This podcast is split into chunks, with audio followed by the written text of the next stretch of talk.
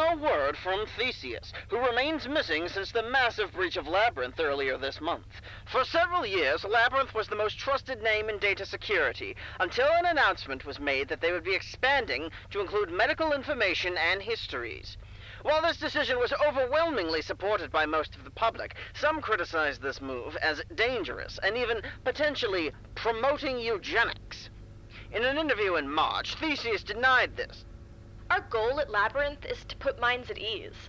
Our goal is to make the world a better place, and this is one way we can do that.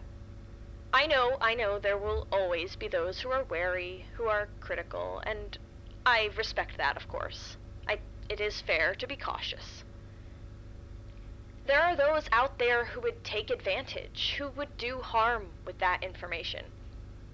But Labyrinth, that's just not who we are. More arrests have been made as a result of the data breach today, with representatives from several Turn of the it companies off, involved Ariadne. coming forward to. A one way ticket to Athens is $556. Can you add salt to the shopping list? You could be there by morning. Pepper, too, actually. Icarus, I'm ignoring you. you are running out of time. Add dried herbs No to more the sh- waiting. business. No. Okay. Let's go.